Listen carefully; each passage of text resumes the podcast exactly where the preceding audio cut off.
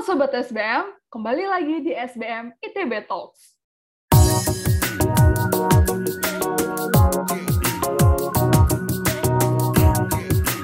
Hari ini akan ditemani oleh aku, Angela, dari Kewirausahaan 2022. Nah, di SBM ITB Talks kali ini, kita akan mengulik informasi tentang suatu fenomena yang lagi heboh di kalangan masyarakat belakangan ini. Mungkin banyak di antara Sobat SBM, terlebih orang tua kita, yang mungkin juga mengalami permasalahan ini. Tak lain dan tak bukan, yaitu tentang kelangkaan minyak goreng yang belakangan jadi masalah ya di kehidupan kita. Nah, kita akan berbincang-bincang seputar fenomena ini dengan pembicara kita yang sangat spesial hari ini. Beliau adalah seorang Kaprodi Sarjana Manajemen SBM ITB, sekaligus Ketua Tim Norhat SBM ITB. Langsung aja yuk kita ngobrol bareng dengan Pak Nur Budi Mulyano. Halo, selamat pagi Pak Budi. Pagi Angela, apa kabar? Baik Pak, Pak Budi gimana apa kabar Pak? Alhamdulillah sehat, mudah-mudahan semuanya selalu sehat ya. Ya, Alhamdulillah sehat juga. Baik Pak Budi, jadi sesuai yang tadi saya sampaikan di awal tuh mengenai topik kita, yaitu tentang kelangkaan minyak goreng.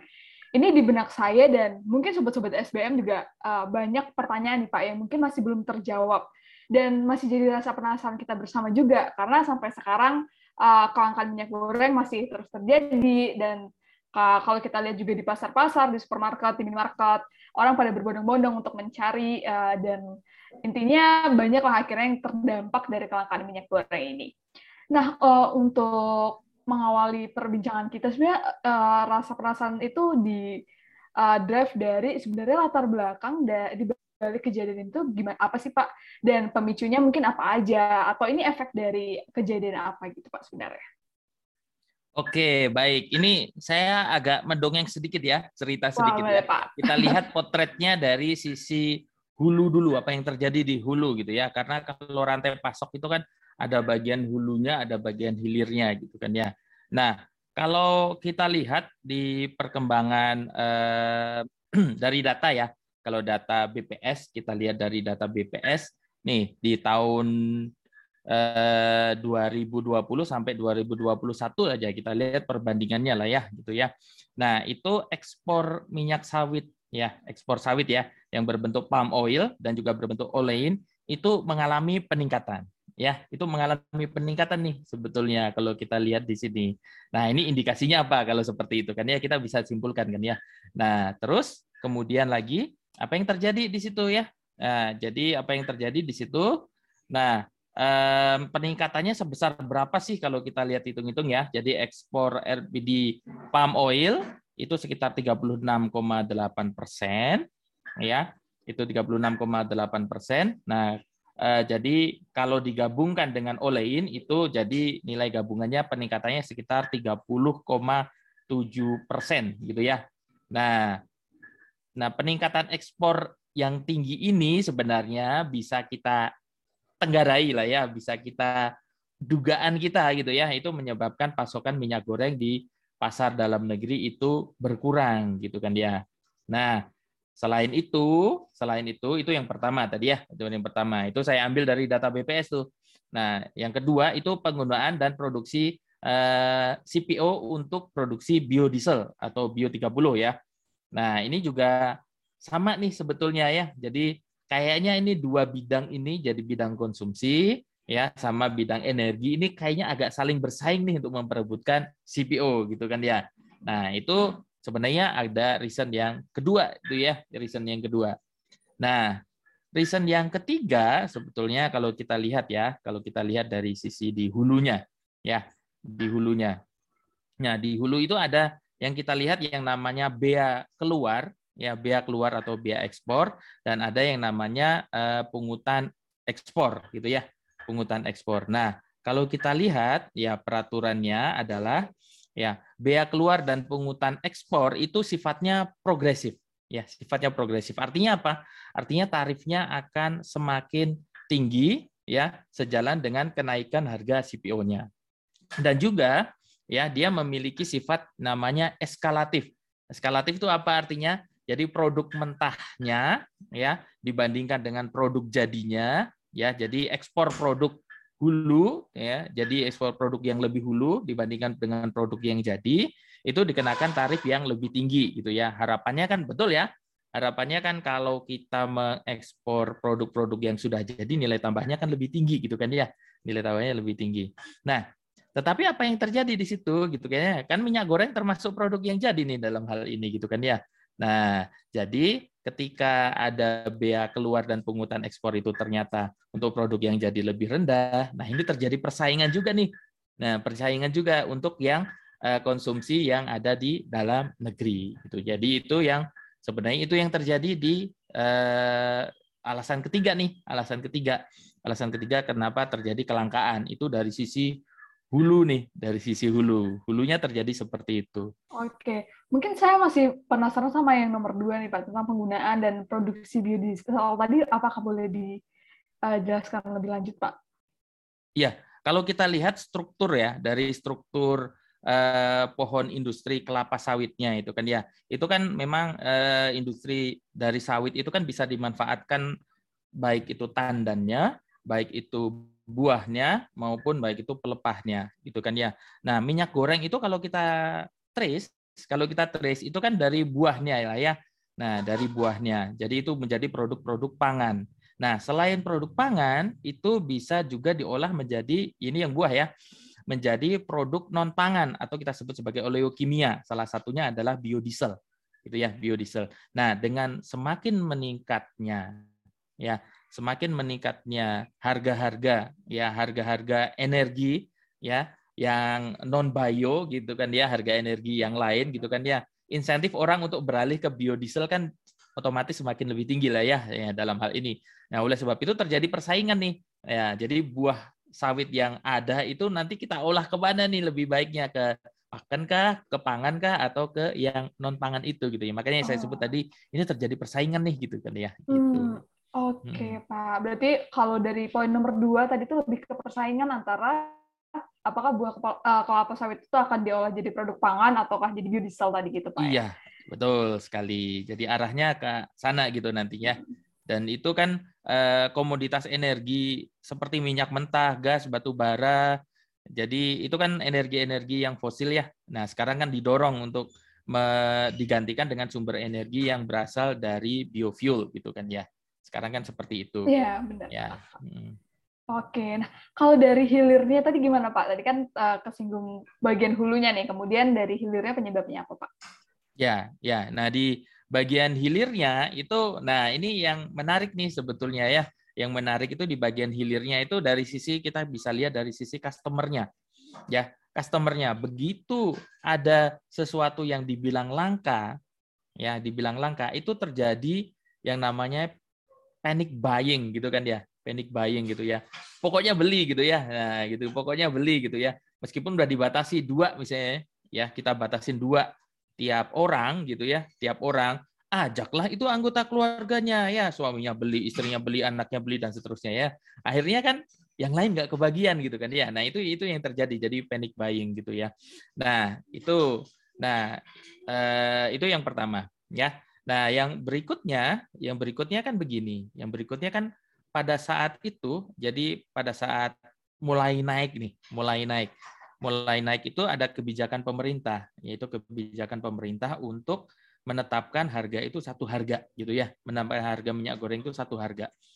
Nah, di angka 14.000 padahal sebelumnya kan harganya naik sampai dua kali lipat tuh sampai di atas 24.000 kalau nggak salah ya waktu itu kan ya Nah, nanti mungkin diingat-ingat lagi nih, saya sebenarnya kadang-kadang beli minyak goreng juga ya, jadi belanja gitu ya. Nah, tetapi pelaksanaannya itu kan cepat gitu ya. Pelaksanaannya itu terlalu cepat sehingga waktu implementasi di lapangan itu belum sempat mengubahnya dengan cepat. Artinya apa? Misalkan gini ya, saya sebagai produsen atau saya sebagai distributor, saya sudah beli kadung beli dengan harga mahal nih, tapi kebijakan pemerintah 14.000. Apa yang terjadi sebetulnya? Lah, kalau saya jual rugi dong. Ya gitu misalnya kan gitu ya. Kalau saya jual rugi. Nah, dalam hal tersebut perlu adanya insentif untuk mengantisipasi kerugian-kerugian itu gitu kan ya. Nah, jadi itu yang saya maksudkan sebagai kebijakan yang ada itu ada waktu butuh waktu untuk implementasi untuk mengakomodasi hal tersebut gitu ya. Kalau orang dia beli dan berbisnis dia rugi pasti dia akan akan cenderung dia ya udah ditahan dulu gitu kan ya. gitu kan ya. Seperti itu sebetulnya ya. Nah, itu kondisi yang uh, ada gitu ya. Sehingga muncul mungkin ada dugaan ya, ini sebenarnya masih dugaan sih ya, penimbunan-penimbunan minyak goreng yang ada seperti itu gitu kan ya. Jadi munculnya seperti demikian gitu. Menarik banget nih Pak untuk tadi tahu penyebab latar belakang dibalik uh, kelangkaan minyak goreng akhir-akhir ini dari sisi hulu dan uh, hilirnya. Nah, kemudian uh, mungkin pertanyaan selanjutnya adalah dampaknya akan sebesar apa sih Pak uh, kelangkaan ini baik masyarakat maupun nanti pelaku bisnis gitu Pak? Ya, oke. Okay. Kalau kita lihat dampaknya tentu saja sangat besar karena memang di masyarakat kita itu kan sangat tergantung sekali dengan makanan olahan gorengan. Coba eh, berapa besar proporsi masakan Indonesia yang tanpa minyak? Coba kita lihat tuh. Ya, mayoritas menggunakan minyak. Artinya minyak ini ini salah satu bahan baku gitu kan ya. Nah, kalau bahan baku sebetulnya in total kalau kita lihat kontribusi bahan baku untuk uh, kalau misalnya skala industri aja UMKM aja lah ya misalkan UMKM itu bahan bakunya sekitar 40 persenan sendiri tuh. Ya jadi minyak itu ada salah satu di dalamnya itu itu sendiri gitu kan ya. Nah otomatis ketika harga meningkat gitu ya harga meningkat ya harga bahan bakunya meningkat ya harga jadi HPP-nya juga meningkat kan ya. Seperti itu kan ya. Nah, jadi dampaknya apa? Dampaknya apa yang bisa dilakukan oleh para pebisnis sudah kita bisa duga gitu kan ya. Opsi-opsi yang mereka bisa lakukan adalah ya ikut dinaikkan harganya ya, harga jual produknya itu ya. Nah, terus eh, yang kedua ya kita ubah gitu ya, tidak dinaikkan harganya tetapi diubah eh, baik kualitasnya maupun ukurannya yang sering kita lakukan, yang sering kita lihat gitu kan ya. Kan seperti itu kan ya. Jadi dampaknya kalau konsumennya mampu, harganya memang bisa dinaikkan. Tapi rata-rata kan konsumen di sini daya belinya juga karena pandemi COVID lah ya. Nah, daya belinya kan belum pulih sepenuhnya gitu ya. Jadi mungkin kecenderungannya adalah uh, diakalin dengan mengurangi either itu kualitas atau dikurangi dari sisi uh, size-nya ya, ukurannya gitu kan ya. Dampaknya akan seperti itu sih sebetulnya.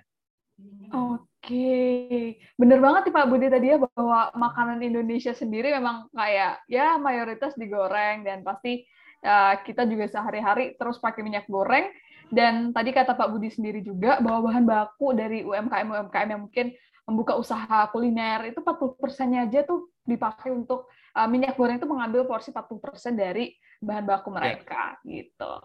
Baik, jadi dampaknya cukup besar. Nah, dari dampak tadi kan kita udah bahas mengenai alasan dibalik kejadian ini, lalu kemudian dampaknya bagaimana untuk masyarakat maupun pelaku bisnis.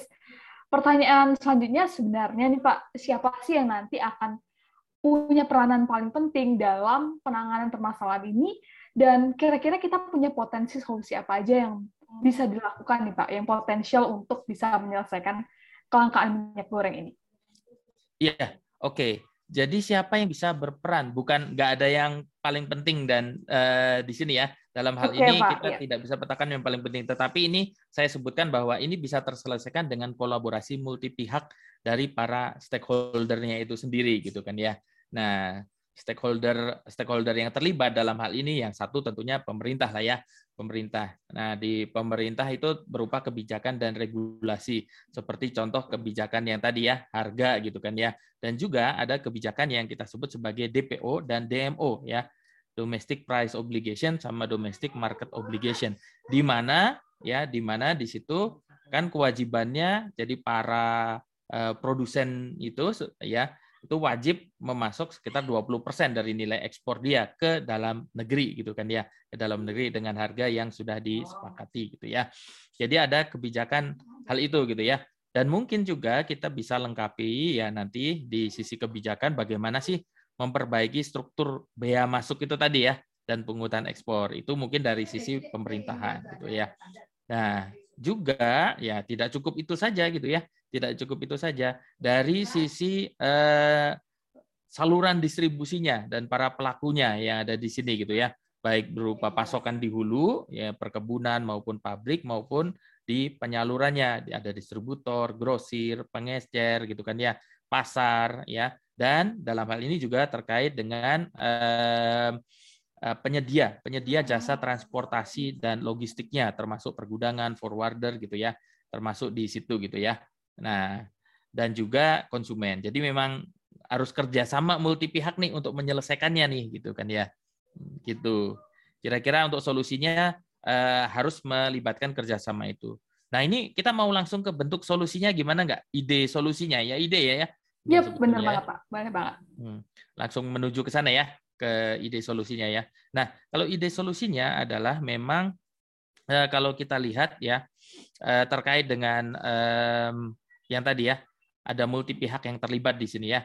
Kalau secara sederhana kan tadi eh, kita lihat eh, di jaringan rantai pasok itu kan ada pabrik, kemudian ya pabrik penyulingan itu sendiri, ya kemudian ada produsennya, ya yang membuat minyak goreng itu tadi, kemudian ada distributor, ya kemudian ada pengecer dan terakhir di konsumen gitu kan ya konsumen. Nah, kalau short term-nya ya short term-nya biar konsumen tidak dirugikan ya dan juga eh, UMKM tidak dirugikan biasanya pemerintah melakukan operasi pasar ya, tetapi eh, memang eh, langkah ini tidak akan bisa jangka panjang. Yang bisa kita lakukan ya adalah dengan merubah strukturnya ya, merubah strukturnya. Dalam artian begini ya. Jadi tetap pemerintah itu mewajibkan eh, DMO tadi ya, DMO ya ke pabrik penyulingan tadi. Kemudian di sini untuk para produsen, para produsen di sini kita eh, kita buat yang namanya penunjukan, kita buat kuota, ya, kita buat subsidi, misalkan dalam hal ini untuk transaksi barang-barang bersubsidi tidak dikenai PPN lah, misalkan seperti itu, ya, sehingga ada insentif mereka untuk dia tetap ngejual ke dalam negeri. Nah, selain itu, selain itu kita buat yang namanya nah ini ini yang yang sering mungkin kita dengar ya. Yang namanya supply chain control tower. Apa sih sebenarnya supply chain control tower itu? Jadi ini satu satu sistem informasi ya untuk memantau mengontrol teknisnya dan penegakan sanksi gitu ya. Penegakan sanksi sanksi untuk uh, kalau terjadi hal-hal yang uh, melenceng dari aturannya gitu kan ya. Nah jadi um, di sini supply chain control tower itu akan menelusuri. Jadi ke mana aja sih sebenarnya arah minyak goreng itu sekarang ini lagi di mana saja gitu kan ya. Jadi eh, ini untuk pengendalian dan pemantauan rantai pasok. Kemudian berikutnya jadi eh, itu udah tadi ada beberapa solusi ya udah ada tiga ya. Jadi kewajiban ya. DMO tetap ya kemudian penunjukan dan kuota, kemudian pembuatan supply chain control tower. Nah, ini berbasiskan ya jadi teknologi yang harusnya dipakai ya kita bisa pakai teknologi industri 4 di sini untuk eh, yaitu blockchain ya untuk memastikan kuota minyak goreng benar-benar didistribusikan ke mitra-mitra yang eh, yang kita tunjuk gitu kan ya eh, yang mitra-mitra yang benar-benar berkualitas yang memiliki pabrik dan sebagainya. Nah, sistem rantai pasok ini ya harus menjamin beberapa hal, yaitu yang pertama ketersediaan. Barang itu harus tersedia dari hulu sampai ke hilir. Kedua ya accessibility, ya aksesibilitas lah ya sebetulnya aksesibilitas. Itu tersedia eh, di toko-toko dan titik-titik penyebaran dan ter, keterjangkauan masyarakat itu sendiri gitu ya. Jadi barangnya ada, ya. Yang kedua bisa diakses oleh masyarakat gitu ya. Jangan sampai barangnya ada nggak bisa diakses sama masyarakat gitu ya terus kemudian yang ketiga itu aspek yang kita namakan sebagai utilisasi ya. Utilisasi itu adanya kemampuan untuk eh, ketertelusuran pelacakan dan keamanan pangan itu sendiri. Dan yang terakhir ya aspek yang terakhir adalah yang harus kita tuju adalah stabilitas yaitu terkait dengan harga ya. Jadi harga itu bisa dipantau, kemudian ada sistem cadangannya. Misalnya tiba-tiba di satu daerah nih, daerah kekurangan nih, bagaimana ya cadangan itu bisa membuffer hal tersebut gitu ya, bisa memasuk hal tersebut. Seperti itu kira-kira. Oke, nah baik Pak, uh, mungkin ini jadi pertanyaan terakhir gitu Pak ya, tapi ini akan jadi pesan nih untuk sobat-sobat SBM sekalian juga. Sebagai masyarakat umum nih Pak, kita mungkinnya masyarakat awam yang ibaratnya bukan produsen, bukan distributor gitu. Sikap bijak apa sih Pak yang bisa kita terapkan, bisa kita lakukan untuk paling tidak kita bisa mengurangi dan bisa mempercepat penyelesaian masalah ini, Pak? Ya, oke. Okay. Jadi kalau dari sisi konsumen, dari sisi konsumen, ya itu tadi yang pertama kita harus hindari yang namanya panik buying gitu ya.